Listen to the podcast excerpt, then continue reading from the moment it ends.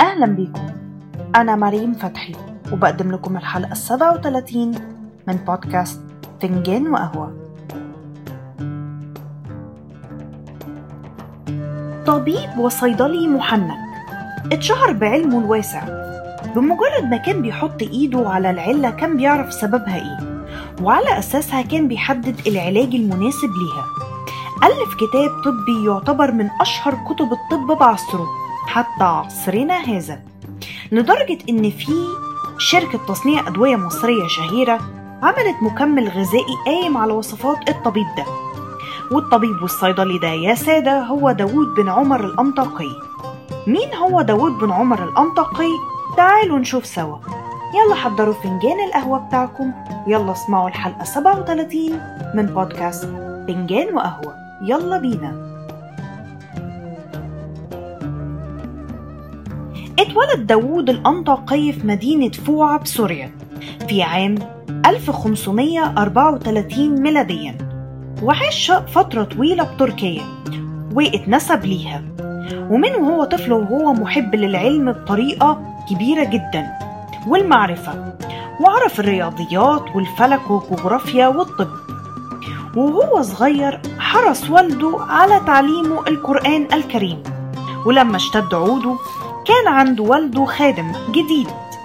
وكان في يوم داود عنده علة في رجله. ولما شاف الخادم داود عرف علته على طول. فصنع الخادم دهن ودهنه على رجل داود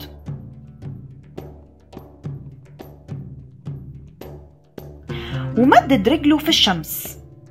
ولف رجله بالفافة وقفل عليها. وبدأ يكرر الخطوات دي مرة ورا مرة ورا مرة لحد ما خف داود ومن بعدها بدأ الخادم يحكي له يحكي لداود في المنطق واللغة اليونانية والرياضيات والطبيعة ودرس اللغة اليونانية وأتقنها بطريقة كويسة جدا. ومن ساعتها هو اتفتحت قدامه حب العلم والمعرفة. كما إنه قرأ للعلماء الإغريق والمؤلفات العربية كمان في الطب.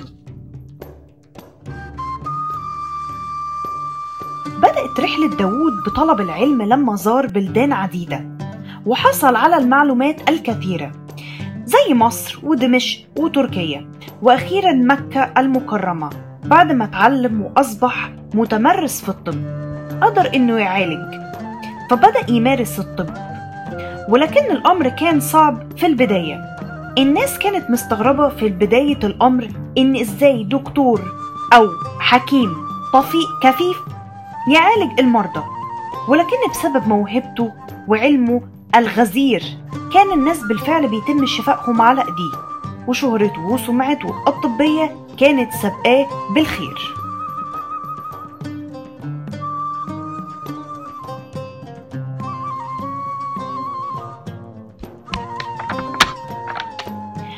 ولما سافر مصر تم استقباله استقبال كبير جدا وأصبح معلما وطبيبا في نفس الوقت فيها. وكان دارس ملتمسا لزيادة في العلم والمعرفة.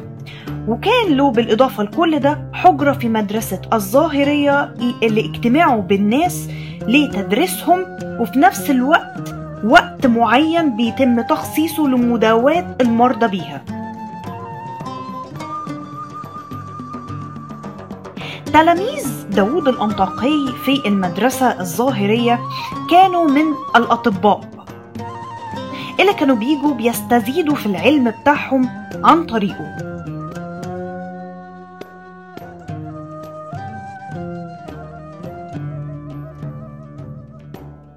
وبعد ما قعد داوود الأنطاقي في مصر شوية وأقام فيها سافر لمكة وعاش فيها حتى وفاته عام 1008 هجريا. وتم يعني توفاه الله وهو بيأدي مناسك الحج.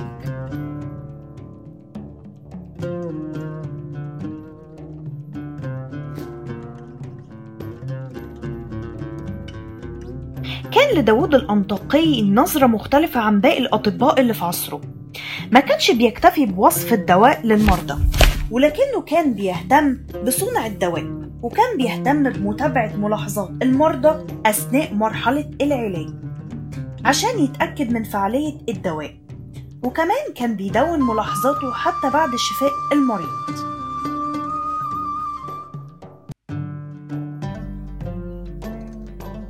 ده غير إن هو كان عنده ميزة حلوة جدا إنه كان بيعالج كل مريض بنباتات الأرض اللي هو موجود فيها. بمعنى إن مثلا لو المريض من مصر كان بيعالج المريض ده بنفس النباتات اللي موجودة في أرض مصر. يعني بالنباتات اللي موجودة في أرض المريض نفسها.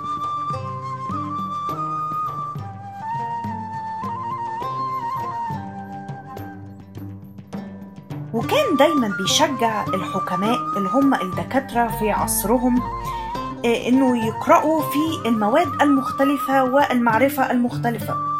وكان دايما بيشدد عليهم إن هم يقروا في مجالين مهمين جدا ألا هو الهندسة والجغرافيا. وكان عنده وجهة نظر حلوة جدا إن الدكتور أو الحكيم إذا كان بيعمل عملية جراحية لشخص ما وقطع حتة زيادة منه كان دي هتبقى مشكلة كبيرة جدا. عشان كده دايما كان بيحث الناس على معرفة الهندسة. عشان يعرفوا كويس هما بيتعاملوا إزاي مع المرضى بتوعهم وقت الجراحة. ده غير حاجة تانية. كان بيحث الأطباء أو الحكماء الوقت ده إن هما يقروا في الجغرافيا عشان يعرفوا طبيعة النبات اللي هيستخدموه وطبيعة المناخ اللي هو أساسا بيتزرع فيه. ودي كانت ميزة حلوة جدا في داوود الأنطاقي.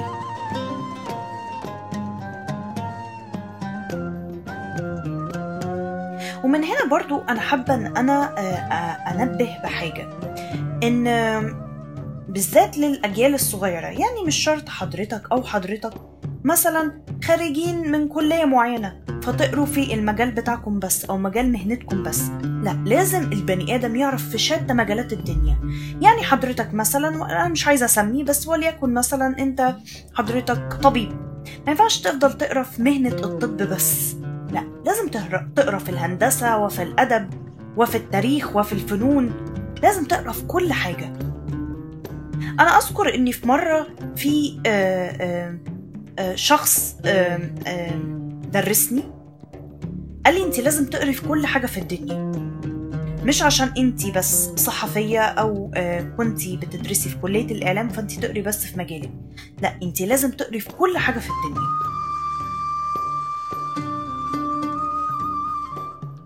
حاجة كمان ألف داوود الأنطاقي أكثر من 26 كتاب. أغلبهم في الطب زي كتاب البهجة وكتاب الجامع العجاب والدرة المنتخبة فيما صح بين الأدوية المجربة. ولكن أشهرهم وأوسعهم نطاق هو كتاب تذكرة داوود الأنطاقي اللي قلت لحضراتكم عليه في بداية الحلقة واللي بيعتبر من أهم موسوعة بتضم كل ما يخص علم النباتات في العالم. مش بس في الوطن العربي. تذكرة داوود بيتم تدريسه في كبرى جامعات العالم للطلبة اللي متخصصين بدراسة علم النباتات. ولنأخذ مثال من تذكرة داوود الأنطاقي عن بعض النباتات الشافية. على سبيل المثال الكرنب والفجل كان بيقول عليهم الآتي. ومن كان صوته أبح يعني فيه بحة؟ فليكثر من أكل الكرنب وكذا الفجل ومن ضمد عينيه بورق الورد حفظ صحة حفظت صحة عينيه. ومن أكل قشر الليمون أو ورق ورقة الليمون تجنب السموم. وقال إن الأورام إذا حد آه بيه ورم معين وغمس قطنة في ماء الورد ومسح بيها خف الورم ده. كما إنه قال على الخيار أو نبات الخيار آه إن إذا حد أكله بكثرة ده هيظبط له صحة أمعائه أو صحة جهازه الهضمي. داود الأنطاقي كان نبغة وظاهرة فريدة في عصره حتى عصرنا هذا.